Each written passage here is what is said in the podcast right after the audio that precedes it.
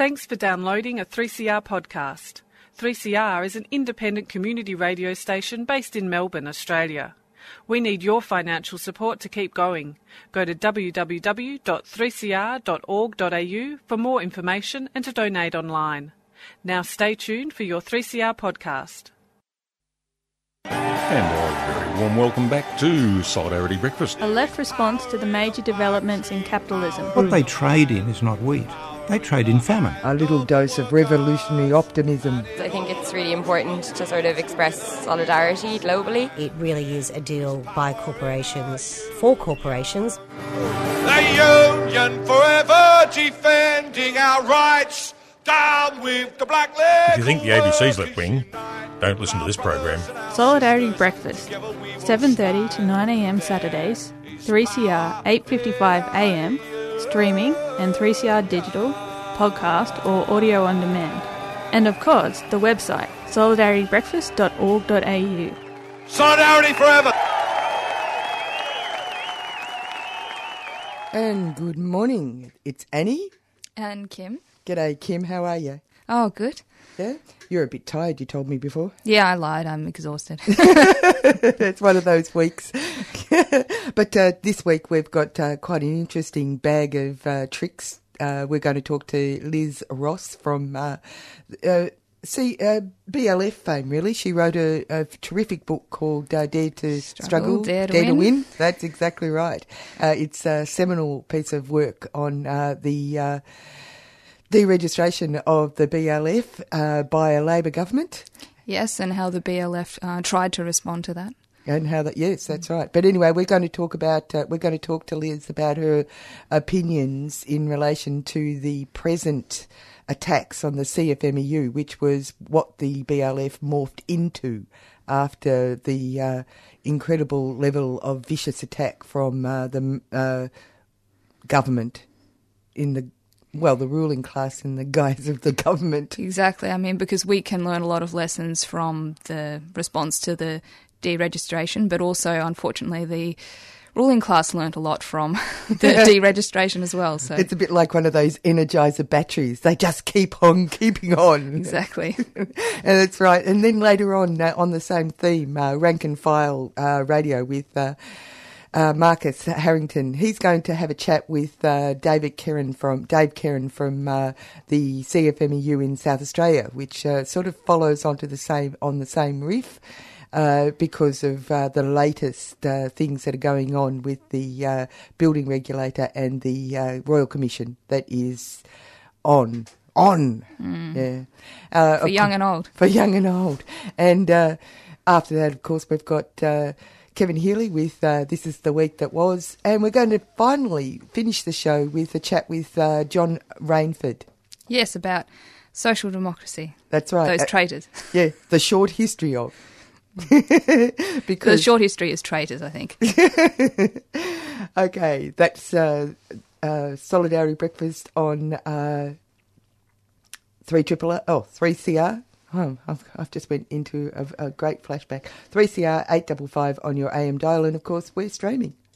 Check this out, man. Rolling this way. This is Izzy Brown from Combat Wombat. 3CR's annual radiothon is almost here. At 3CR, we're calling to you to activate the airwaves by donating your money from the 1st of June till the 14th to 3CR's annual radiothon. So keep 3CR active on the airwaves for another year. Any amount you can afford makes a big difference, so donate. Go online to 3cr.org.au or call us on 94198377. Let's do it together and support 3CR, truly independent community radio. Yeah! Our very own blues queen, Izzy. Fantastic. Yes, remember that it's Radiothon. And as I said, we're going to have a chat with Liz Ross. Yeah. Yeah. Here we go. Yeah, well, royal commissions are the tool of the ruling class, particularly the coalition governments, to attack unions. What they do is they set up a, a, a you know, this so-called um, free and open commission put their own chosen people eh, in charge of it, um, set up a whole a whole uh, questioning regime, which means that you don't have any you know you don't have any rights to be able to challenge you know properly to challenge what's being put up. Hearsay is regularly reported from the commission into the local press, papers like the the Murdoch press, you know, sort of take great deal of joy in doing that sort of thing. But you know, I have to say that the Liberal press are, you know, in there as, as smaller Liberal press are in there as much as the tabloids to attack the unions, to use all the the information that's partially fabricated. You have to say um, and use that against the, the union. So, from the early 1980s, uh, there have been a series of royal commissions supposedly into the illegal criminal acts of building unions by and large. And that relates partially to the central role that, that building has in the Australian economy, but also because the building unions, by and large, from the really from the post-war period have been the most militant unions in the country and alongside the MUA but they they've been the ones that have really um, you know taken things forward in terms of workers conditions and taken a stand around issues like women's liberation gay liberation the South African struggle you know uranium a range of things like that. So that all of those things mean that they're a target for the ruling class. As a consequence of that of course then the Royal Commission drags out a whole range of so called stories about what illegal activities, like going onto a job site and demanding that they see that the union actually ha- can inspect unsafe conditions on the job, that somehow this is something that is illegal, criminal, not to be allowed. And this is the kind of thing that these Royal Commissions focus on. And then from that, you get these lurid headlines saying, you know, uh, illegal activity, criminal activity, whatever. And the commission really is, you can say whatever you like in a Royal Commission. Yes, as well, I think one of the times Nigel Hadgkiss actually cited The Australian, headlines from The Australian as a source. He's heading up the commission. commission.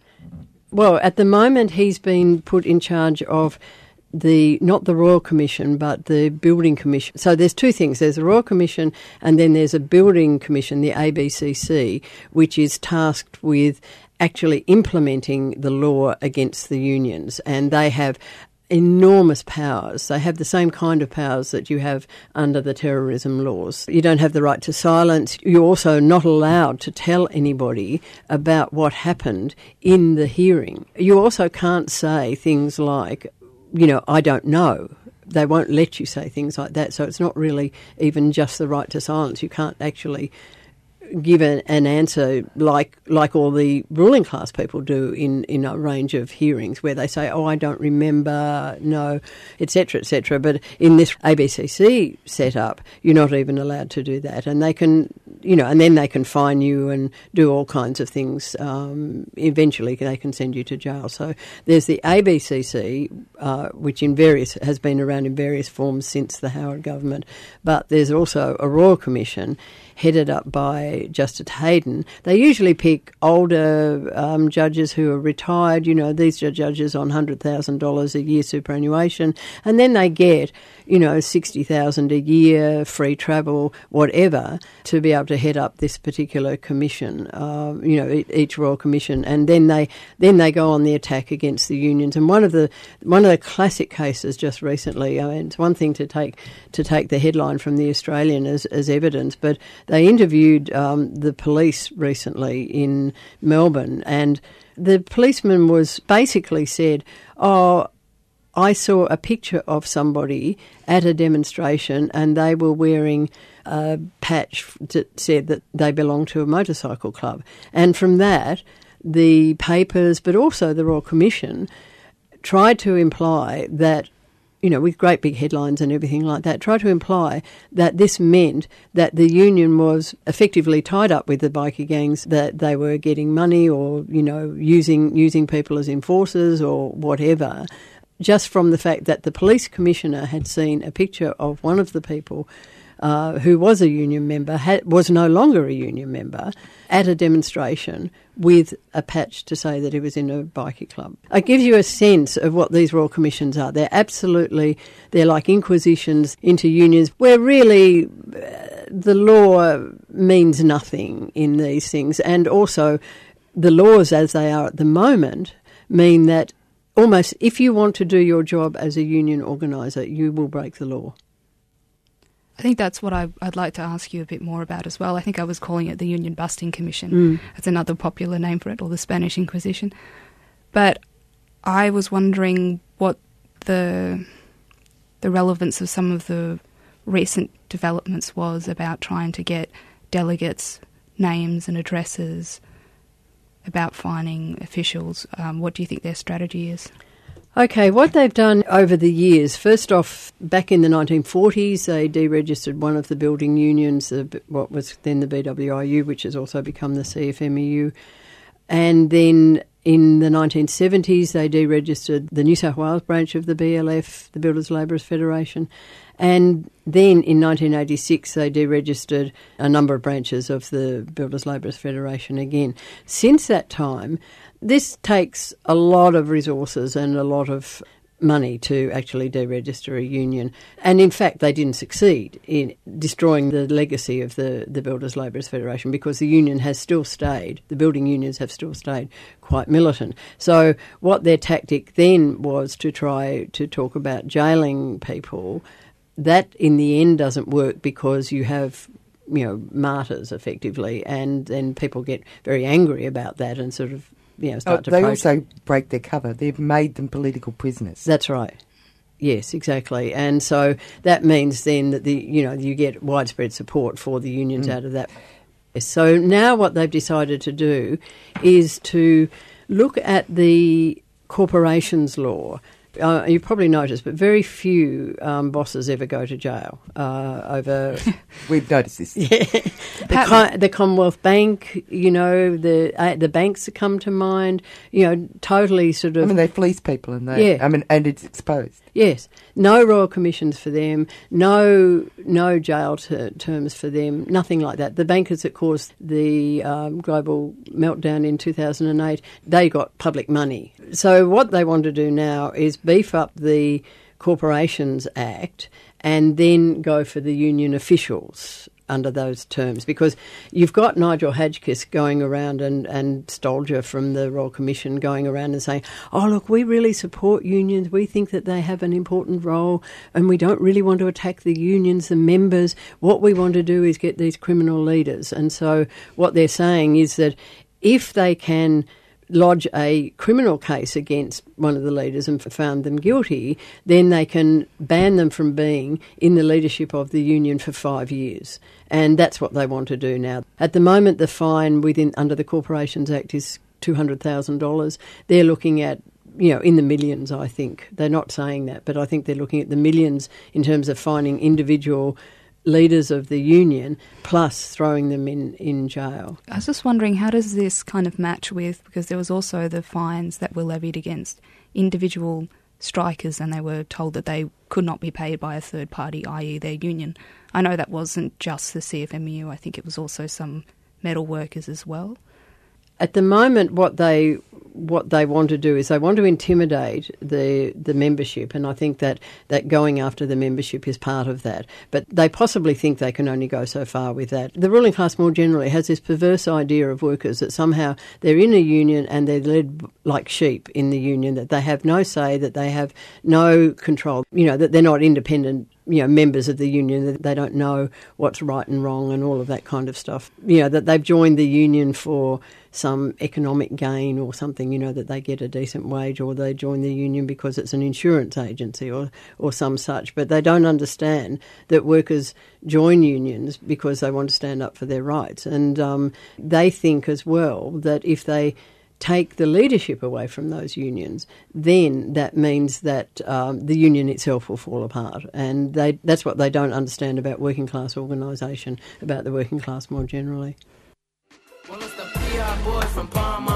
Hi, my name is Lex Wharton and I listen to 3CR and I hope you do too. I hope that you could support 3CR in its radiothon because 3CR supports the fight for communities and support in all areas of struggles. So please listen to 3CR.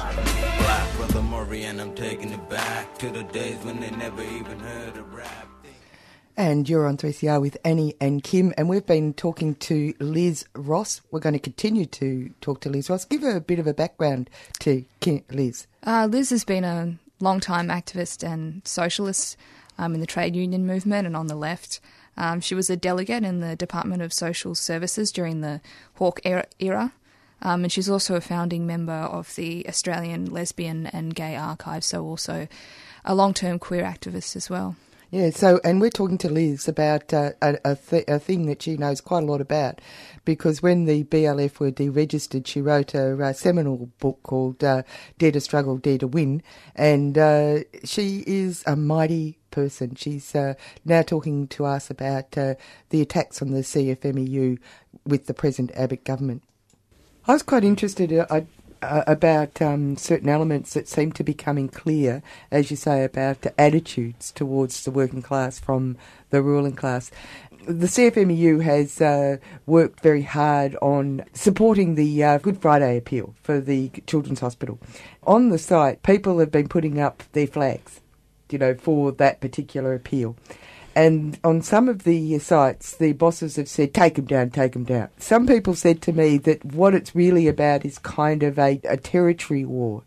That uh, workers are not to express any opinion or freedom on the workplace. That's why they're, I think, trying to also remove all the stickers that they have on their helmets. Well, I think what it is is to say yes that, that the union doesn't. It's to take away any any trace of the union on site no matter which way it's done, whether it's through something um, that the union's doing, like collecting money for the children's hospital, or whether it's wearing a sticker on your helmet that says that you, you know, you're in the CFMEU or you're a scaffolder or something like that, or flying a flag on the cranes. The CFMEU fly flags on the cranes, as does the employer. But yes, it's about capital saying to the working class, you have no rights here. We are the boss. We are the ones who are going to decide when you come, what you do, when you go, and every single minute of your day we are going to control. It's not that you're going to be slaves because we they're not paid nothing. They are paid a wage, but it's about stripping people of any sense of collectivity, of any sense of being able to change things on the job or to, to have a say on the job. That is what it's all about. And then the Royal Commission, the laws, all of the other stuff that happens are all part of absolutely, you know, destroying the sense of collectivity of workers. That we saw it under the Howard government with the MUA, the way that they tried to d- destroy the MUA. It's that same battle. It's a class war. I think that what you were saying about sort of profits versus wealth is quite relevant in that you've got all these construction workers who they've got building these tiny, you know, little apartments in the city that are just at inflated prices and half the time are vacant and they can make profits out of that. But it is not wealth, it's not what ordinary people need. I mean, we could have construction workers building houses for homeless people, and I'm sure that's what they'd like to. Mm and the kind of is that the kind of thing that the BLF used to talk about? Oh, absolutely. Back in the 70s, that was the beginning of a thing called the Green Bands, which probably people know about today. But before before then, it wasn't as well known. But the New South Wales branch spearheaded it, but the union as a whole took it up, and they they started to say, well, look, we don't want to build. Well, first off, we don't want to destroy parks and things like that. Uh, also, we want to save some of the buildings that are around that are, you know, beautiful old buildings, and they're part of the heritage. They're part of the history of the of the the. Um, of the country, and they also said we we want to decide on what actually what buildings are put up because during the 70s there were an enormous amount of houses that were being knocked down to build, build office blocks, and that people were saying, well, you know, the building workers were saying, we don't want to build office blocks. There's a massive need for housing, we want to be able to build housing. This is what we want this site to do: is to be, you know, a housing complex for people. So the the union started to take a role in that, and again, the employers were absolutely outraged by by the unions trying to have a have a say. You know, like they just they're just workers. You know, how can they possibly have have any opinions about the aesthetics or or you know what a city should look like or how it should be or anything like that? And the the BLF in particular really challenged them on that. And I think that some of the critics of the union must be spinning in their graves because um, Jack Mundey got a, got a, an award for you know saving saving some of the important buildings in, in Sydney. So you know the and for for for conservation basically um, and you know, but again, as I said, the, that's what the that's what the unions can do. They can actually take up these issues on behalf of the working class as a whole, and you know, confront the employers, confront the governments, and say we want a better society. And that's I think that's what the BLF is em- emblematic of, and I think that's what the the attempt to destroy it and the attempt to destroy the CFMEU is really all about as well. Is is to destroy the, the spokespeople for the for the working class as well. The other question that I have is about safety and not just workers' safety, because as we saw with what happened with Grocon on the site near Melbourne University, it's also the safety of the public that the unions ensure. There's obviously safety problems in the mm. industry. Would you be able to go through some of them? When um, John Howard brought in the, the ABCC, the Australian Building and Construction Commission, in 2002, the number of deaths on the building sites doubled. Well, more than doubled, went from four to ten. You know, that's that's sort of nationally. Uh, so, you know, basically that government has blood on their hands because what they did was stop the union from doing the safety things. What the union used to do is if somebody died on the a building site, then the job would stop, and as would the rest of the industry. Everybody would shut down, and then nothing would start up again until there was a safety audit of each job. That has stopped now. It does happen sometimes that some of the workplaces stop work, but really it, it's almost back to the days when if somebody died, there'd be an ad in the next day's paper for an, another labourer or somebody like that. So when I was doing my book on the Builders Labourers Federation, I interviewed Norm Wallace, who used to be one of the officials in the union in the BLF, and he explained to me that a job can change within 30 seconds. The building sites are constantly changing, and you've got to have really good health and safety um, set up there. I mean, that's the kind of thing that where you need a strong union because you, the laws are not enough, the WorkSafe is not enough. You actually have to have somebody on the job. And I think you know other other unions are finding that some of the same problems, like nurses, have got issues about you know violence as their society becomes more alienated because of the way that it's going at the moment. The health and safety arrangements are a highly sophisticated balancing pieces of legislation, a balance between the different sections of power within society. Mm. And uh, the present behaviour of uh, the ruling class is to damage that balance. That uh, it's always down to the individual worker for mm. OH&S, and that uh, that union shouldn't be part of it, and that uh, the almighty dollar needs to be the only thing indicator of uh, what's product productivity. Well, I think the classic case of that is down in Morwell when the with the fires. You know, that that company did not stop work no. for one second while the entire town was poisoned and the workers there were poisoned. Mm. And, mm. and public money was used to bring yes. the fire into check, and the person who was running that company was away on holidays and didn't bother coming back. Exactly. You know, you've got the situation too with Grocon.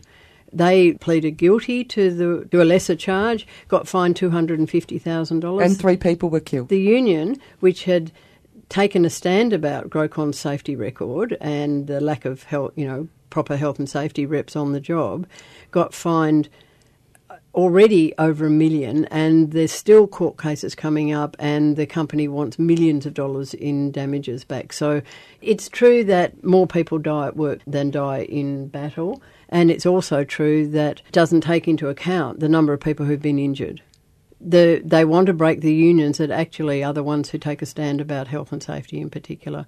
And you, if you look at where you've got strong unions, it's it's quite all the figures are in. It's quite clear where you've got strong unions. The the health and safety is far and above anywhere else. It, it actually saves lives to have a union on the job. OH&S issues um, health issues are enormously costly, but the burden is pushed down onto us and not and not borne by the by the ruling class. That's the that's the fundamental problem. That's where unions have played such an enormously important role in taking that issue up to the employers, taking it up to governments. Um, you know, the big fights about workers' compensation that were in New South Wales and, and down here as well. Um, you know, thousands and thousands of workers on the streets saying, "No, you can't touch our workers' compensation." This is important um, for for the health and well-being of our members of the community at large. And that's, I mean, again, over and over and over again, it's the unions that have made a difference on these issues.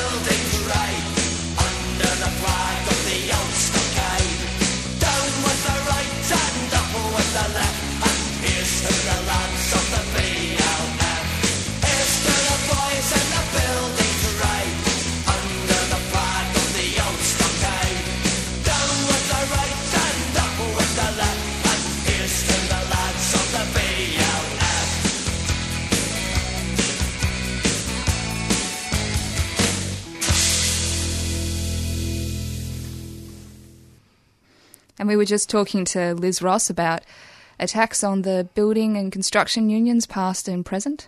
Yep, that's right. And uh, you're on uh, 3CR with Annie and Kim, and it's Solidarity Breakfast. We're going to go on to uh, Marcus Harrington's report for uh, Rank and File Radio, and it uh, it's fantastic because it uh, falls into the same uh, gambit that we've been following this morning. He has a chat with uh, Dave Kerrin from uh, the CFMEU in uh, South Australia, who will give us a bit of an update on uh, what's happening right at this moment. And welcome to this week's edition of Rank and File Radio, where we will hear part two of the interview with the Secretary of the CFMEU in South Australia, Dave Kerner, as we talk about the federal court proceedings against the Union, the Royal Commission, and the Senate vote into the ABCC. I'm the presenter of the program, Marcus Harrington. Okay, it was um, Nigel Hadgkiss, as you mentioned before, the, the commissioner of the Fair Work Building Construction Commission. Formerly, the, he was a commissioner in the old ABCC on a reported $400,000 a year, and um, he's now pursuing you. But it was Hadgkiss and his uh, mates at the ABCC that pursued another South Australian construction worker back in 2009, also over a safety matter. Yes, um, and, and increasingly it's about safety, and the new laws they want to bring in are saying that you have to prove it's a safety matter. Um, and, and what's happening with, with, with uh, the Ark Tribe issue was they breached their powers. We believe at the moment uh, they're systematically going about doing things in a way that will be proven they are breaching their investigative powers, their witness management powers, their litigation policies, and they may well be breaching their own act because they are so hell bent on destroying unions, they will do anything. And my view is they will break the law to try and destroy the union movement. Now, uh, Nigel Hadgkiss lost his job because of the Ark Tribe case and the ABCC was dismantled. Uh, he's back. I've spoken to people in Adelaide who say a lot of what's happening in Adelaide, where there's 18 cases, is about the fury of the FWBC people who work for the ABCC who were completely shattered when Ark Tribe was found not guilty and a lot of what's going on over here is payback.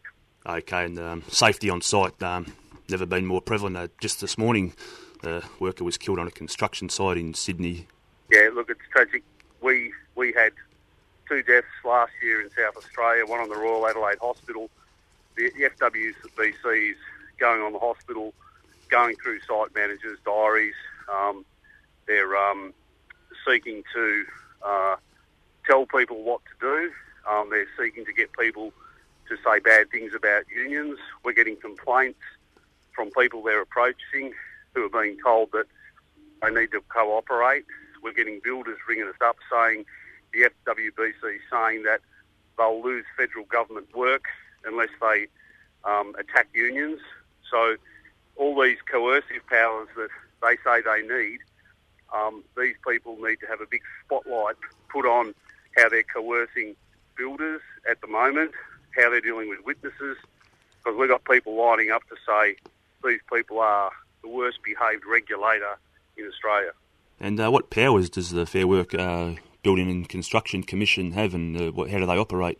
Well, they they basically the other day they called police on a union official um, who went on a building site, and the union official was told this by the police who came round to the office, and um, we rang up the South Australian Police Minister and we, and we arranged a meeting with the sergeant of the Adelaide Police Station who's explained to police officers that it's not the role of the FWBC to order around the South Australian Police.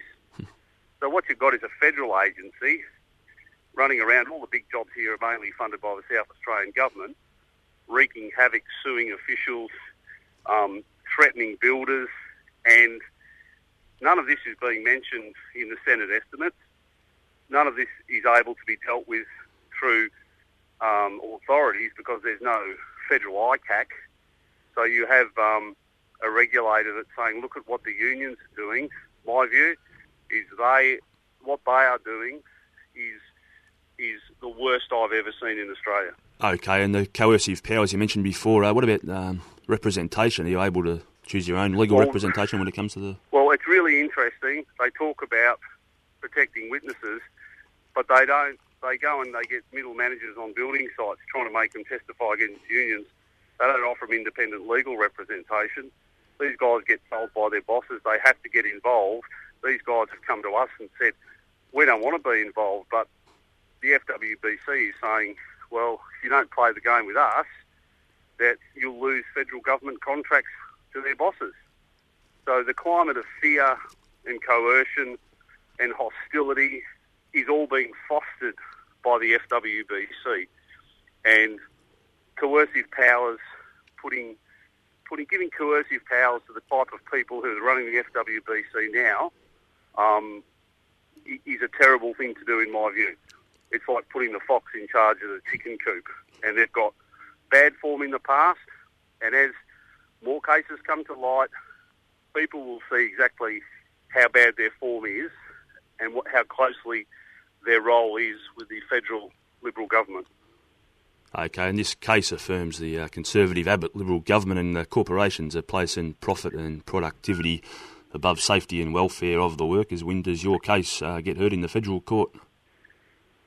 Yeah, well, in October, that's that's what we'll be looking at, and people are looking at this case and saying, "What you're taking union officials to court for trying to assist workers in suicide interventions because all they want to do is try and bury the union. In this particular case, they've been hiding from, they've been trying to run away from it, but it just shows that they will do anything and attack anyone to try and make the union look bad. But our view is um, that these people are, the spotlight needs to be put on them, um, and then the spotlight needs to go on how they work hand in hand with the Royal Commission and the federal Liberal government, and how the entire circus is an attack on unions and one of the ma- biggest wastes of taxpayers' money in the history of Royal Commissions.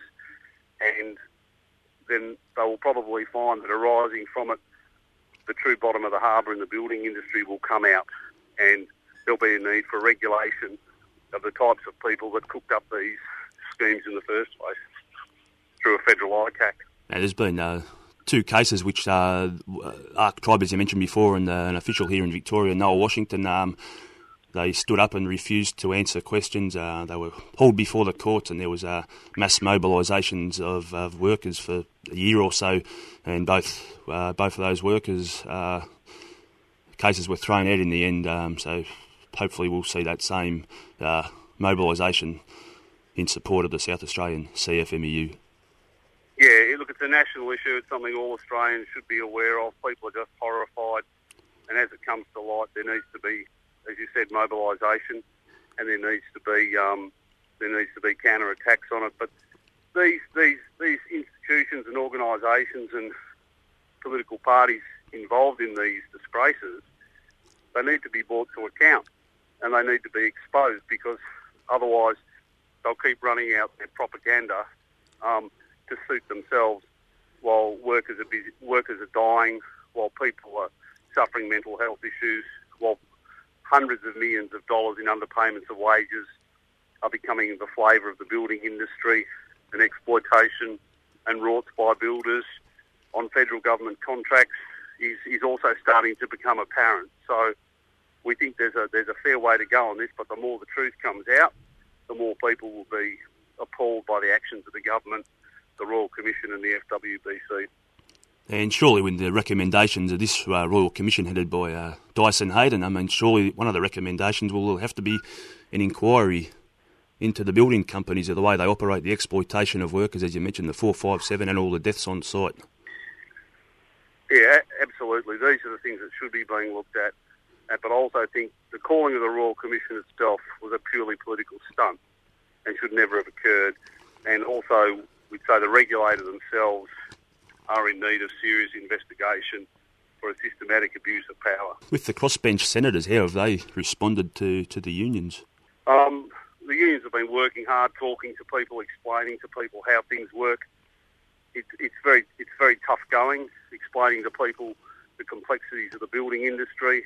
Um, I think people are just starting to understand. So when we say the crossbenchers, you know that that that hard-working union officials are being sued for trying to help workers with problems with mental health, they they go, "You're kidding."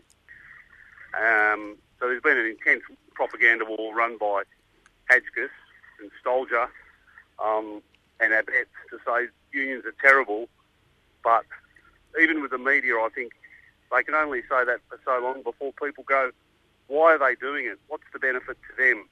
Um, what's really behind all their actions and their expenditure? and they're attacks.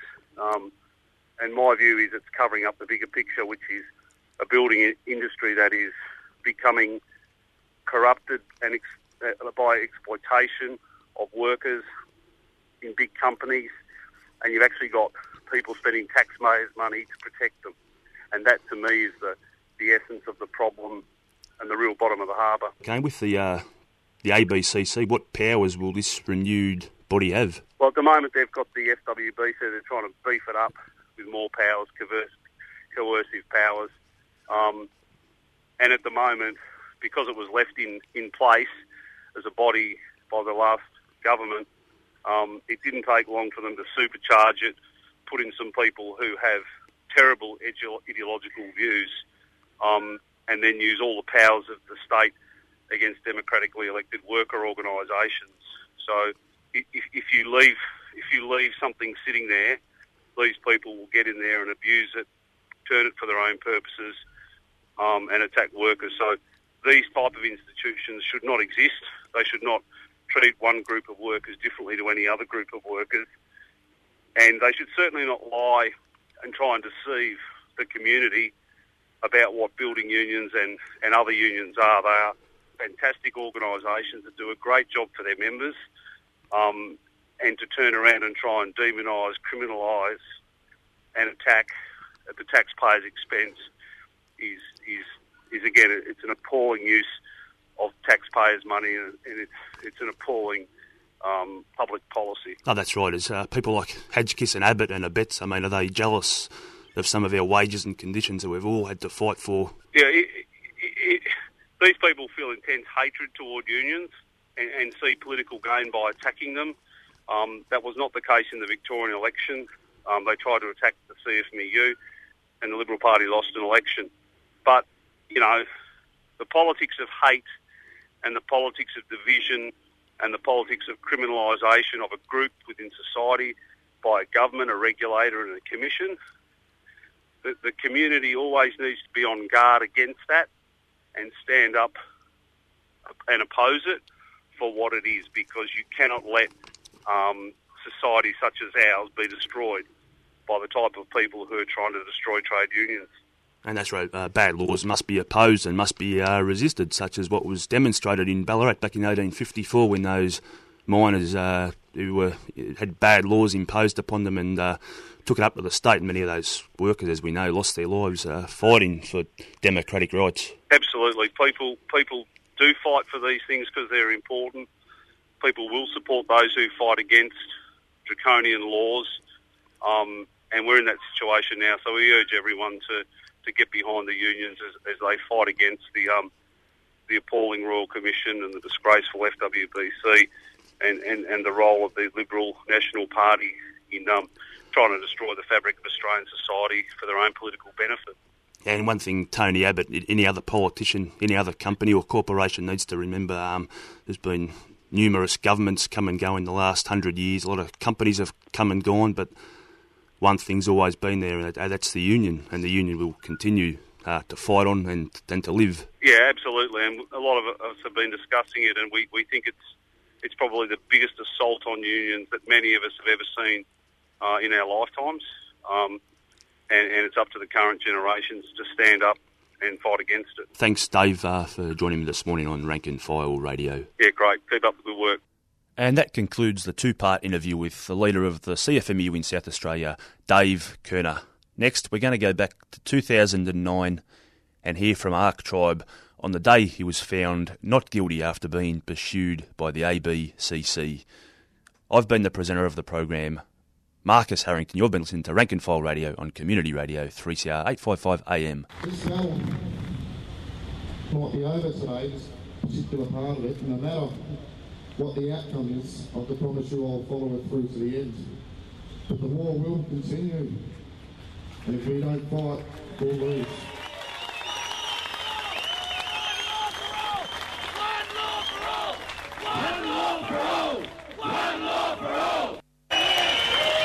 If you haven't heard, if you haven't already heard, the court has found Ark Tribe not guilty.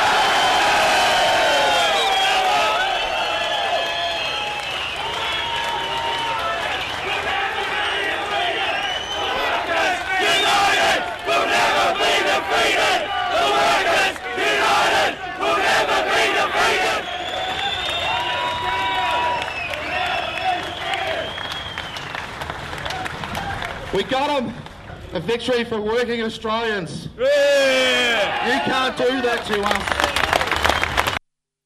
That's right. This is Brother West from the American Empire trying to keep alive the legacy of John Coltrane, Curtis Mayfield, Nina Simone, and I am so glad you are listening to 3CR because 3CR is a force for good.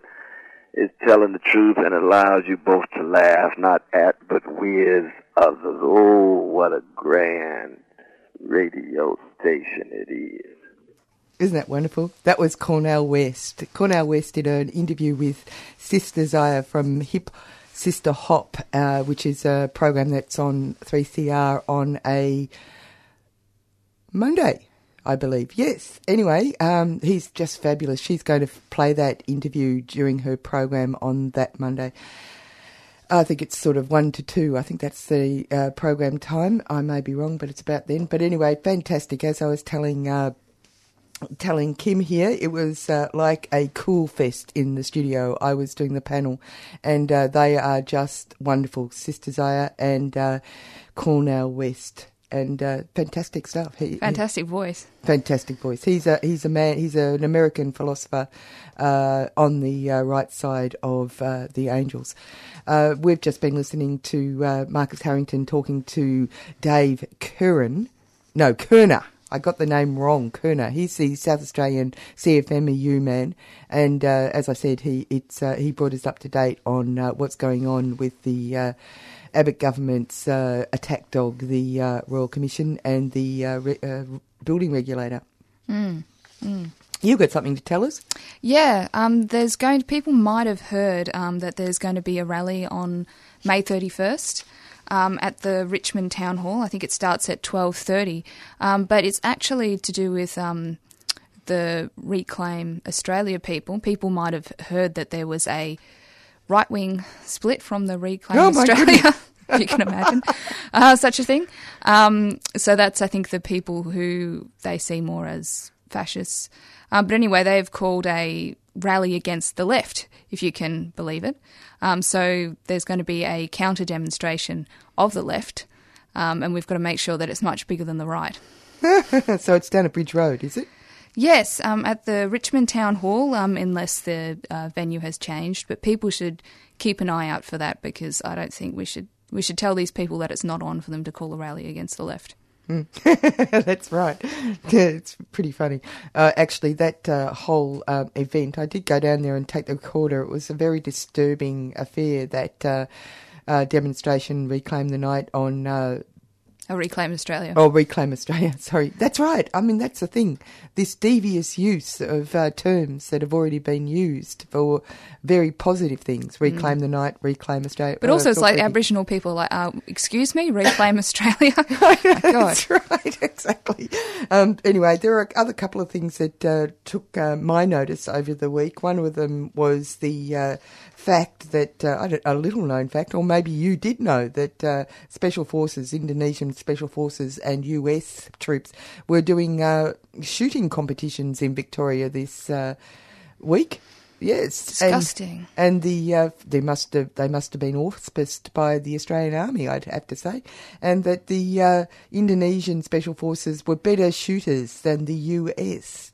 They won the shooting competition, and we uh, uh, were wondering if it was because they had so much practice shooting West Papuans. That was Yeah. put forward by a West Papuan activist who uh, informed us of this event. Well, Australia basically trains these.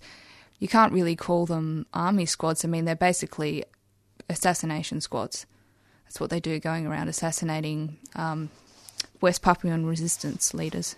Yeah, it's outrageous. So on a, a positive note in regards to West Papua, there is a uh, a flotilla being um, organised uh, for uh, later, and uh, there's been. Uh, you know, going from Darwin uh, later in the year, and uh, there have been um, uh, events. Uh, there's recently there was an event, a musical event, and uh, uh, to uh, raise uh, funds. And uh, the happy news about that was that that was May the fifteenth. And uh, happy news about that was that they raised over two thousand dollars. Wonderful. Yes, they were mighty happy. And uh, they will proceed in their ongoing efforts to uh, gather enough money to uh, start that flotilla thing happening. You might remember that the Freedom Flotilla happened earlier on, there was a Freedom Flotilla that was from the Central Australia right up to uh, the top of Australia, and then uh, boats that went over to uh, West Papua to uh, um, pass a message stick effectively, because there's a connection between the uh, uh, First People of Australia and the West Papuans. Mm. Weren't there Aboriginal elders representatives on the flotilla? That's well? exactly right, and that was what it was about. It was about uh, the uh, friend, uh, the uh, stretching of the arm of friendship across the waters to fellows in West Papua, and uh, because of course the Afra. Furia Sea, is that what it's called? Um, between West pa- um, Papua New Guinea and Australia is uh, very shallow, in fact. And, oh, really? Uh, yeah, yeah. And uh, it's uh, those land masses were connected. Those peoples have uh, traditions and stories that are in uh, sympathy with each other. Yeah, and it was it was it's a deep and important country spiritual connection that the two groups have. Mm, as well as, I suppose, the political simil- similarities of being kicked off your land for mining and yeah, money. There would be a certain level of uh, understanding. Anyway, it's 8.20 and it's time for the week that was. A weak solidarity Brecky team listener when infrastructure tube True Blue Aussie told us congestion was strangling our cities, costing the great corporates who make life better for all of us billions. And the solution lies in making lots more road space, lots more freeways and road widenings, and handing all our roads over to the private sector so the roads can be efficient. And most of them are at about 3 a.m. They just become a bit more inefficient when people actually want to use them. The solution was announced when Big Supremo Tiny A Bit More for the Bosses launched the report yesterday. We need a national debate on how to stop our cities becoming more clogged. Uh, more public transport, Tony? Obviously, public transport has no role in the debate. Through all that, the polls suggest the caring business class party and the Socialist Party, those ideological opposites, are now running head to head in the big race that doesn't stop a nation. And as for preferred Big Supremo, overwhelming support for none of the above. After Soccer the Public purse to us, Big Supremo Frank Lowy and getting lowery, particularly while falling off the platform after a soccer match, who saw the billions he demanded off the public purse to bring a World Cup to True Blue Aussie attract exactly one vote, presumably his own, Frank, who's spent his life ensuring the very rich get very richer and stuff the rest of you, after he fell off the platform, took a very low scoring 0 out of 10 bellywhacker dive. Commentators later reported, good news, he's okay. And I thought, why is that good news? no, only joking. Frank, the week that was would hate to see anything bad happen to a great true blue Aussie who's devoted his life to getting richer and richer and stuff the rest of us and raising two clearly brilliant offspring, so brilliant they are now big caring employers in the same lowy than low company, working their talented way up from the top, devoting their altruistic lives to getting richer than rich and stuff the rest of us the filthy rich getting filthy richer, just in case you think I'm being critical, is social concern, generating wealth, investment and jobs, pillars of decent society, whereas the stuffed rest of us show our social irresponsibility by maintaining that social scourge, a sense of entitlement. And now the social microscope has exposed the nest of evil where entitlement is threatening the very fabric of society. Caring employers in the liquefied natural gas industry have pointed to major impediments to investment with, hard as it is to believe, inflexible industrial relations topping the list. In this case, and doesn't this show what unreasonable expectations and barriers poor caring employers have to face? An entitlement attitude in the workforce. Well, we've come to expect an entitlement attitude with dole bludgers and welfare cheats and lazy pensioners and rorting fraudster mothers and women, but Now society is confronted with lazy, avaricious workers so presumptuous in their unreasonable entitlement expectations, they probably even argue they're entitled to being paid at the end of the week, for instance. Probably even expect their besieged caring employers to provide expensive safety on the job. How caring employers must ponder how anyone could have a sense of entitlement. But that probably explains why the riffraff are the riffraff. On caring resource industry employers copying it from all directions, the firm, unwavering commitment required by a great leader was evident from Big Supremo Tiny. I think there's no doubt we should hold an inquiry into the iron ore industry. Uh, why should we have an inquiry, Tiny? I never said we should have an inquiry. What made you think we should have an inquiry? So we shouldn't have an inquiry. Look, didn't you hear me? Clearly we should have an inquiry. And what should the inquiry look at? Nothing. Clearly there is no case for having an inquiry. It's great to have a thinker running the show in Canberra, isn't it? And, and the issue has certainly put our old mate Twitty on a learning curve. He's learned the resources he digs up belong to the people. Twitty has twigged, and therefore it's the government's responsibility to create an atmosphere in which Twitty can make a killing, mostly by handing him the public purse. Oh, so given it belongs to the people, you have a responsibility to pay a resources tax, Twitty? That would be an impediment to competition. The government should pay us for digging up the resources which otherwise would just lie there. We're doing the country a favour. On competition, the government has a responsibility to inquire into why other companies are using the great market forces ingredient of competition to make me uncompetitive. Uh, but Twitty, isn't that the essence of the system you love? Not when they do it to me. The big P1 news of the week, where else but the Lord Rupert of Wapping Sin, big picky of the ubiquitous Jen, modelling this summer fashion for the great department store for which she is a salesperson. Then the vital news, Jen is shooting, as they say, the spring-summer collection at a western True Blue Aussie beach. It's always hard shooting the summer fashion range in our winter, but it's so exciting to be shooting here. And the coastline is quintessentially Australian, Jen bubbled. Good point, Jen, but just wonder if you could tell us which bit of the True Blue Aussie coastline is not quintessentially True Blue Aussie, given that it's actually, in wait for it, True Blue Aussie. But then the P1 scoop really moved into the hard news, biggest event in the whole world today area. The True Aussie Next Top Model host said the striking, uh, striking uh, setting complemented this season's trends. One of my fashion looks for summer and I'd advise us to write this down, uh, noted listener, because we don't want to be stuck in last year's looks. One of my favourite looks for summer is the reminiscence trend, which has a romantic, relaxed 70s feel in a muted summer colour palette of mint green, dusty pink and white. Mmm, can't wait. And well rehearsed, Jen. The great department store will be so proud of you. The story then moved into even more hard-hitting ter- territory by telling us which new elite Trey chic, Trey's expensive, quote, celebrity favourite labels will join the great department store's stable this year.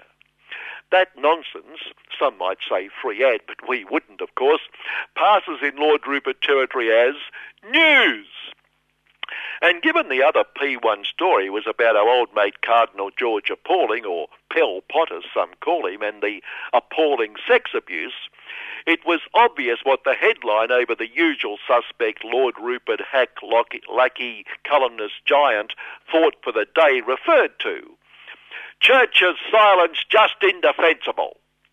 Well, no, not a word about sex abuse he attacked the churches for not attacking Islam.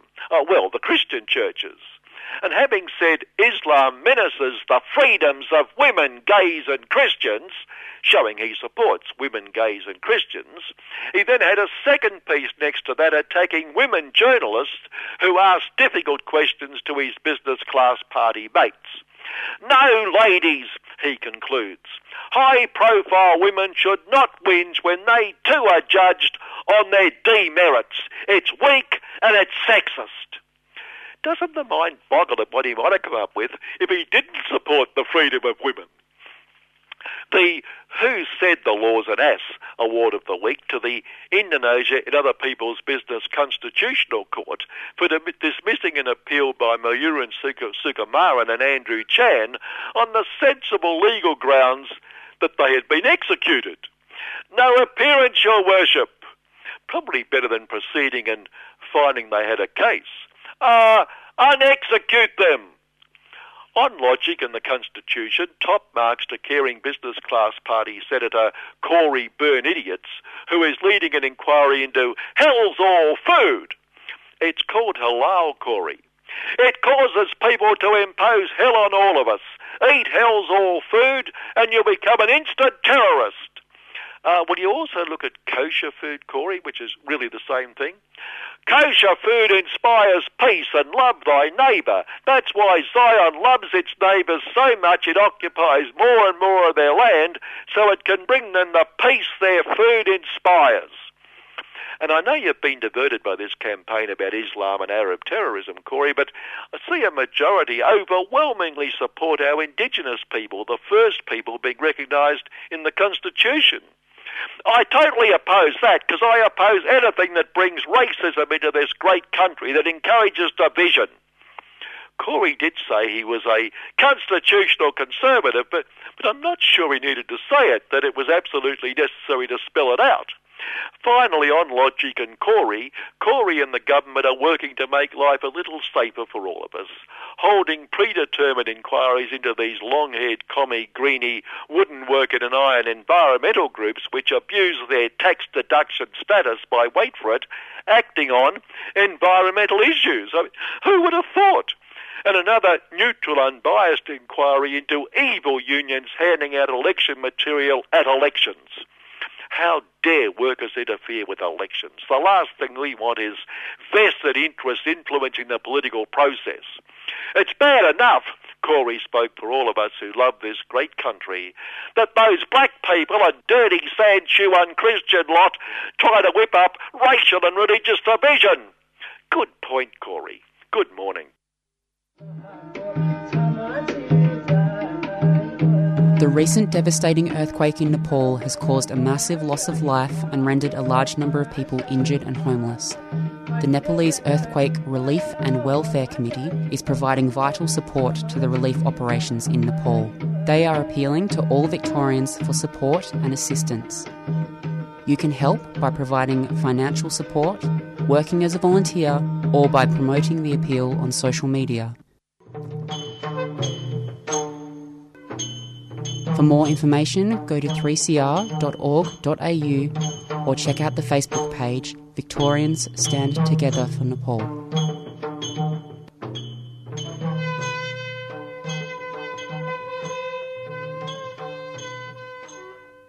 You're on Solidarity Breakfast with Annie and Kim. You were just saying that you had dinner with your Nepalese friend last night.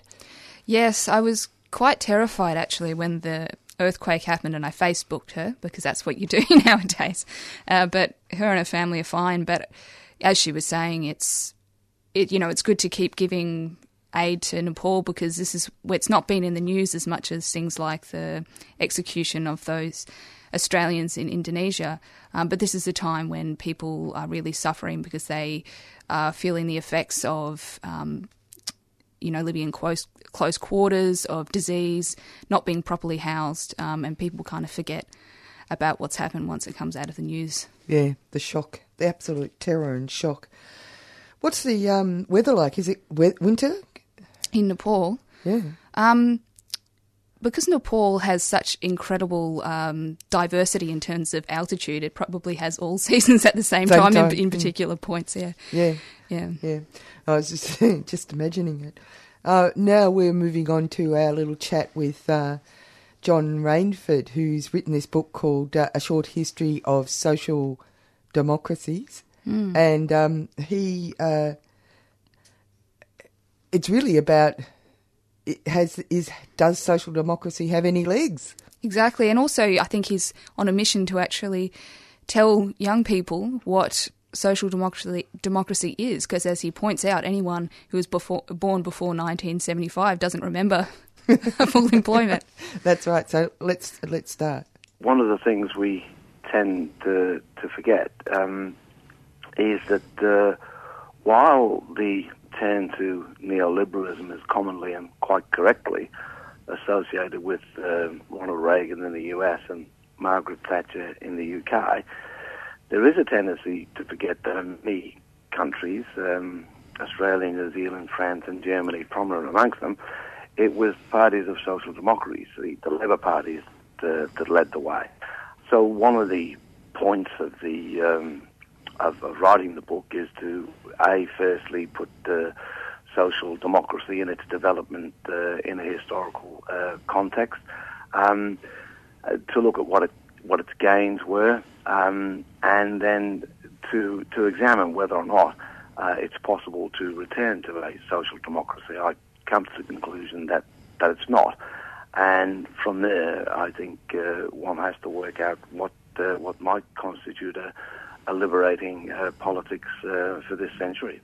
Uh, it's really interesting because, uh, in a funny kind of a way, you get this impression that uh, the neoliberal race, as it were, uh, must have started at some point, and uh, therefore, in a way, there's been this inexorable movement towards making financial capital the king or queen and everything else and everybody else subservient to it.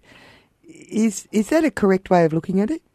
Yes, I think it is, uh, and uh, the start of it really, I think, can be located with um, the so-called crisis of uh, Keynesianism and the Keynesian economics that underpinned the uh, the welfare state and full employment uh, in all the rich countries, at least from the end of the Second World War. So along came that crisis in 1974. Milton Friedman, uh, a few years later, was out uh, in Australia, one of the chief uh, architects of uh, neoliberalism, along with Friedrich uh, Hayek. And gradually, in Australia, at least neoliberal economics come to the fore. You could say, I suppose, that from 1983, when the Hawke uh, government was, was elected, that's where we saw a lot of neoliberal uh, prescriptions being actually brought in for the first time. The privatisation of Qantas, the Commonwealth Bank, and those sorts of things really set it in train. And of course, a more conservative Liberal government was only going to go one way, and that's further with it, with you know, further privatisations and so on. But the really big loss that that concerns me uh, in lots of ways, because I was a beneficiary of the golden years of social democracy with full employment and the welfare state and you know a terrific education system and public housing and uh, and all of that um, is that anyone born after uh, 1975 would not have known um, full employment. And it was a really different world when we had uh, strong unions and, and, full employment. So, I mean, one of the hopes of the is to you know, get people familiar with that and to try and chart some new way forward, really. Yeah, I think that's a fabulous idea. As someone who was born in the 80s, I have no idea what full employment looks like and can't really imagine it. Um, I wanted to ask you about the process of neoliberalism in Australia because I think it's really interesting and bears a lot on the anti budget sentiment today. That in Australia there wasn't that ideological battle like the one that was waged by Thatcher. They didn't in Australia, they did it sneakily by bringing in the social wage and the accord. So I was wondering, how do you think that bears on what's happening in politics in this country at the moment? Well, I, I think that's correct. That uh, that certainly was the uh, was the start of it. Um, the union movement started to fragment during the years of the uh, of the accord, and while it's true to say that there were, you know, structural factors in the economy that uh, contributed to that, um, the loss of, you know, well-paid, highly unionised manufacturing jobs uh, on the one hand, and the rise of uh, low-paid service sector and casual and part-time jobs on the other. That, that's really, it was really in the period of the Hawke and Keating governments that that started. and the Accord was nothing more than a vehicle of, of wage restraint. Um, the social wage during most of the um, uh, period of the Hawke and Keating governments hardly moved at all, which was again another promise of the Accord, and that was for several reasons. Um, uh, one of them was that it was that there was a quarantining of uh, benefits. Uh, there was a Medicare co-payment uh, introduced by a Labor government. There were university fees introduced by a Labor government. So the social wage didn't move much at all, and real wages went further and further behind. And it was during that period that the Australian Union movement suffered uh, its greatest loss of members ever. So that is most certainly the start of it. One of the things that's most interesting about uh, this whole uh, neoliberal arrangement is the role that government plays or doesn't play. It's like a middleman in a criminal act, uh, where you've got a an entity which is slowly but surely draining its own life out of its own body. Privatisation meaning that governments have no income streams and of course, if there's no income equals no power within the structure structural framework of a social democracy. Yes, um, it's it's almost as if governments are there to facilitate one thing, uh, and and that is um, the demarketisation of uh, of just about everything that it's possible to uh, to marketise. Um, and the result is, uh, obviously enough, government revenue uh, goes down, which makes it difficult to provide for social services, even if governments had the intention of, of doing so. And one good example of that is the, the Orwellian called Newstart allowance, which hasn't moved in real terms for about 23 years. I think it's now for a single person about $248 uh, a week. The government, in its budget the other day backed down on the idea of uh, making people under 30 wait six months for it, and uh, it now it's only a month. Well, yeah, it would be that those politicians would try and live on $248 uh, a week, and uh, would be that they'd have the experience of having even that measly amount denied uh, from them for uh, for a month. It, really is, you know, a punitive measure on those people who inevitably you know, fall out of the uh, of, of, the market, um, and that must be so while uh, we've got um, you know a neoliberal framework, um, and the, the rate of casualisation and um, part timers in the workforce is. Uh, by some measures, it's 40%. In academia, it's said to be 60%. So that becomes the new norm. And one of the points about the book is the hope that the inevitable liberalism.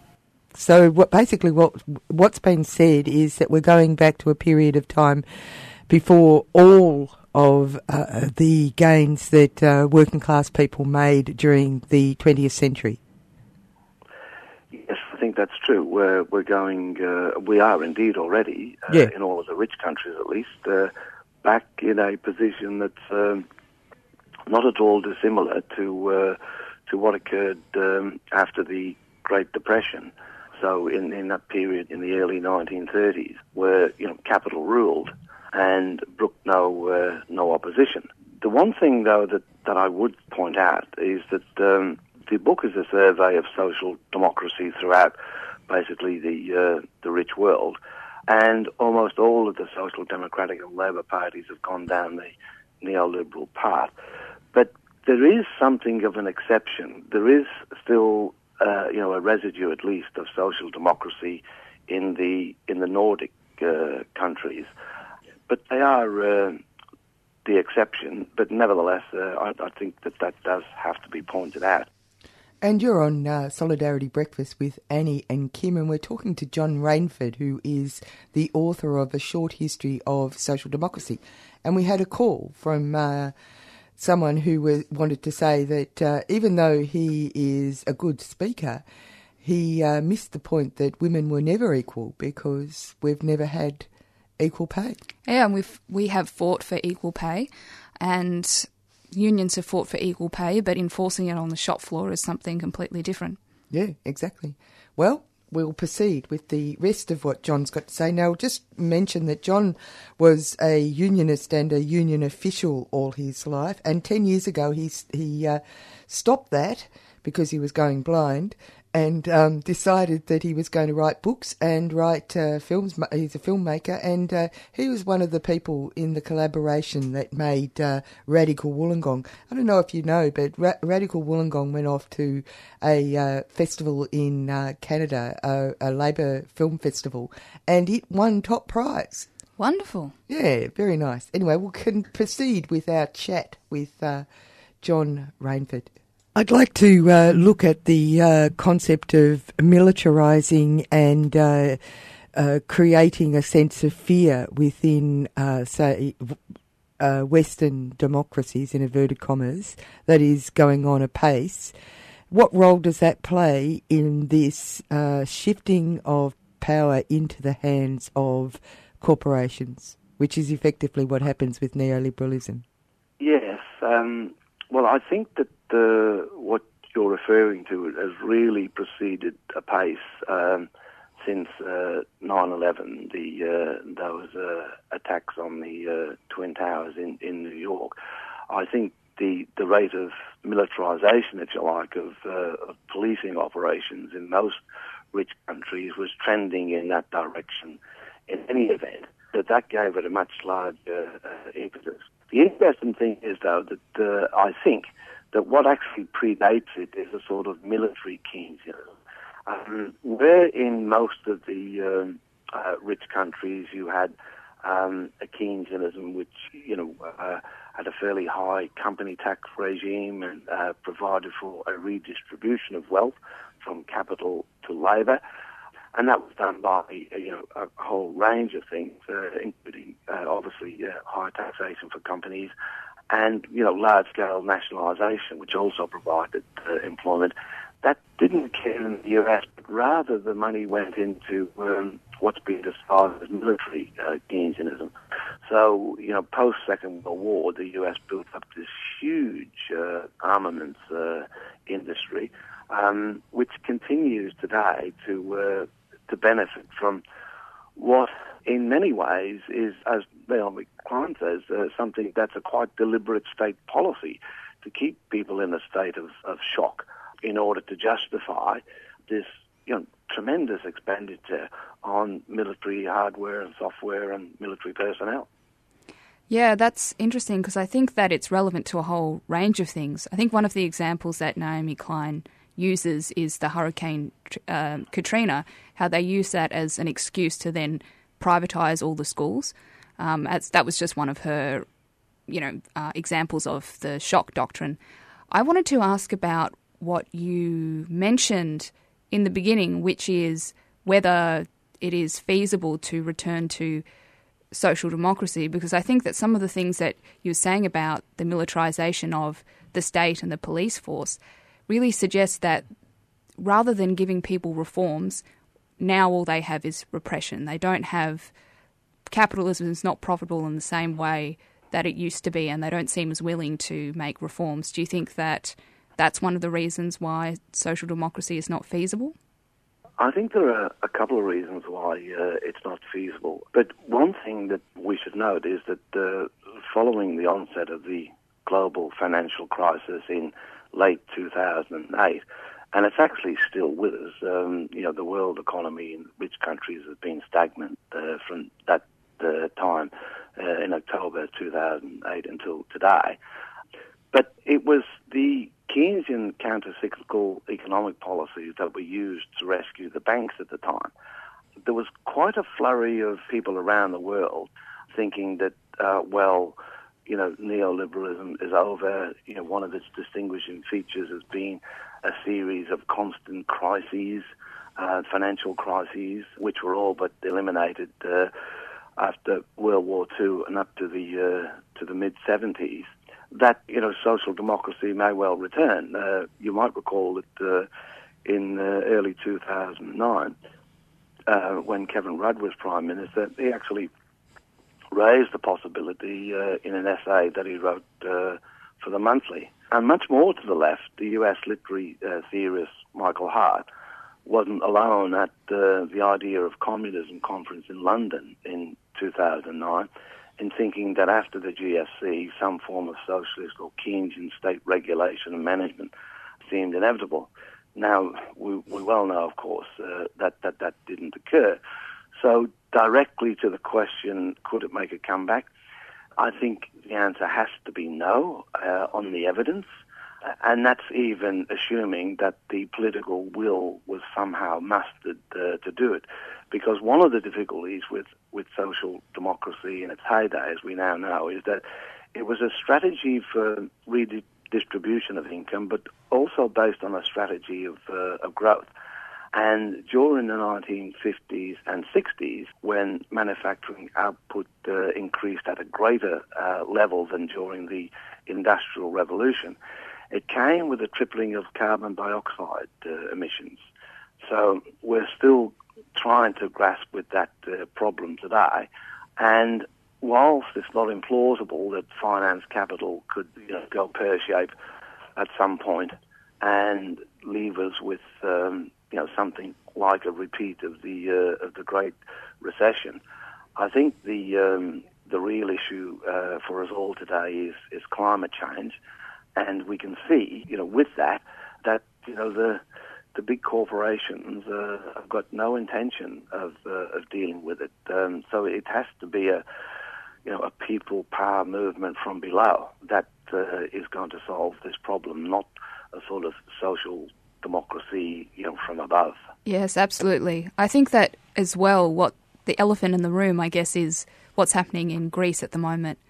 Because you talk, I guess, Syriza is a, in lots of ways, a radical social democratic formation, and you see the incredible blackmail that they're facing from the IMF and the Troika, and the fact that, well, at the moment it looks like the Germans are preparing for the Greeks to default on their loans. But this is what you face if you try and bring in a social democratic program, it seems.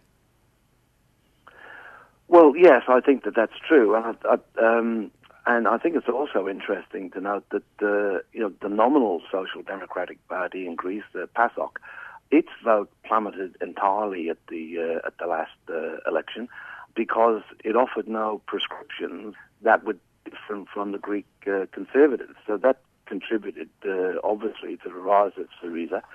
And one of the interesting things about the uh, about the Germans and the German banks is that uh, since 2010, Greece has received 284 billion dollars in bailout funds, but 92% of that, more than 260 billion, went to Greek and European financial institutions, and only 8% um, trickled down to uh, to the people of Greece. Isn't um, that extraordinary? So the, That's extraordinary. Yeah, it is. Uh, it's it's it's quite incredible. Uh, the the the banks who, in the first instance, including the uh, the super efficient German banks, uh, should have been doing their due diligence before they started uh, lending money willy nilly. They didn't. They got caught. But instead of uh, them taking the knock on that, and you know that's that's a bad judgment that was made. So um, you know, you live with the consequences. Um, they've been able to get uh, um, the funds ostensibly given to Greece by by others to bail themselves out. More than 260 billion they've received, whereas the Greek people have received um, a little less than, than 23 billion uh, since 2008. That, that's in the last five years. So the banks are laughing all the way to the bank, aren't they? Mm. It's extraordinary, isn't it, that uh, more and more the ordinary people of uh, society are being bound up and uh, their options are becoming smaller and smaller. It's leading to a position where you'd think that there has to be a revolution of some sort because there is a class war and only one side's fighting. Well, that's right. That's what uh, um, that's what uh, a lot of uh, well, a number of uh, um, capitalists do say. Um, that there is a class war and uh, it's our class, the rich class, that's uh, that's winning it. It's impossible to see any change without a, a, social revolution, which which has to come from below. And if you have a look at the recent British uh, elections, where you know the Labour Party there was defeated quite soundly by um, you know a, a, much more conservative, you know, austerity-driven, you know, capital-driven government. I think what that shows you is that you know people at some point finally give up on Labor parties and social democratic uh, parties. It's quite difficult, and, and in Australia, probably made more difficult by the fact that we've so far come through the global financial crisis in better shape than most. Again, the reasons uh, for it were the third biggest stimulus package in the world as a percentage of GDP, besides South Korea and the US, but also the resilience of Chinese demand, which in turn relied on the Chinese pumping billions and billions into the economy. Um, that's now now starting to slow. So you know Australia's unemployment rate is uh, is going up and, and will continue to uh, to go up. It, it seems um, because what's accompanied it, uh, and again this is evidence since the uh, um, mid '80s, where one of the things the Accord was supposed to provide for was a rejuvenation of manufacturing industry in particular. Well, it's gone the other way. Manufacturing industry has been hollowed out. Um, the wage restraint that came from workers during during that period was supposed to be used by um, companies to reinvest in plant and equipment and so on to become more internationally competitive. And it didn't happen. Uh, for the most part, they didn't uh, uh, invest that at all. They, they just uh, took it in, uh, uh, you know, more more, more profits. Um, and the manufacturing industry today is a you know, um, really a, a, pale imitation of what what it was in in 1983, um, and it's going to get worse because um, uh, over the next uh, 18 months or so, um, the vehicle um, manufacturing industry will be closed completely, and the vehicle components sector will also be uh, um, really hard hit. Um, and it, it, it's interesting that the, the budget uh, a couple of days ago um, uh, allowed for a sort of $20,000 write-off uh, for trade for tradespeople uh, in buying tools and so on.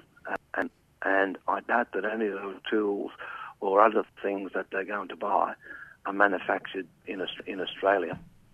Yeah, what a joke. All the money's going out. All the money's going out. So, do you think the lesson is we've got to get organised in Australia? Looks like the global financial crisis isn't going to miss us after all. I think that that's true, and and it was probably always uh, um, inevitable. Uh, but I but I think you know during that period where the rest of the world was suffering much greater than what uh, we were, uh, I think I think we got a bit smug and, and a bit complacent about it, um, and now it's really coming home to roost. And uh, you know, the, the people who are already suffering um, are, are, are those, you know, who are unemployed, those uh, pensioners, those on the disability pension, uh, low-income earners generally, young workers who find it impossible to get a job. I mean, in some of the uh, suburbs around Australia, youth unemployment uh, is is um, is higher than 50%. Now that's at levels that uh, you only only see at the moment around the globe in places like uh, like Greece. Um, there's, there's, there's, an enormous amount of suffering to come, uh, unfortunately, and uh, the unemployed in particular will be um, hard hit. And uh, um, what's pleasing to me, at least, is that um, during the course of the 1980s, there, there was in fact a large unemployed uh, movement right around the country, and there, there are signs that that, uh, that that is coming back, which uh, which is a very good thing and a very necessary thing. And that's it for us at uh, Solidarity Breakfast. We've just been talking to John Rainford, who wrote a book called A Short History of Social Democracy. Cost $20. Get, you can get it from resistancebooks.com. Uh, earlier in the show, we talked to Liz Ross, who uh, wrote uh, Dare to Struggle, Dare to Win, but and she had lots to, to say about uh, what's going on with the Abbott government attack on the CFMEU. Uh, in between, we had Marcus Harrington having a chat with David Kerner, Dave Kerner from uh, the CFMU in South Australia, and of course, this is the week that was. So this is us saying goodbye. And uh, we'll see you later. Yep, that's right. And uh, or you'll hear us later. And uh, upcoming next is uh, Asia Pacific Currents. You've been listening to a 3CR podcast produced in the studios of independent community radio station 3CR in Melbourne, Australia. For more information, go to allthews.3cr.org.au.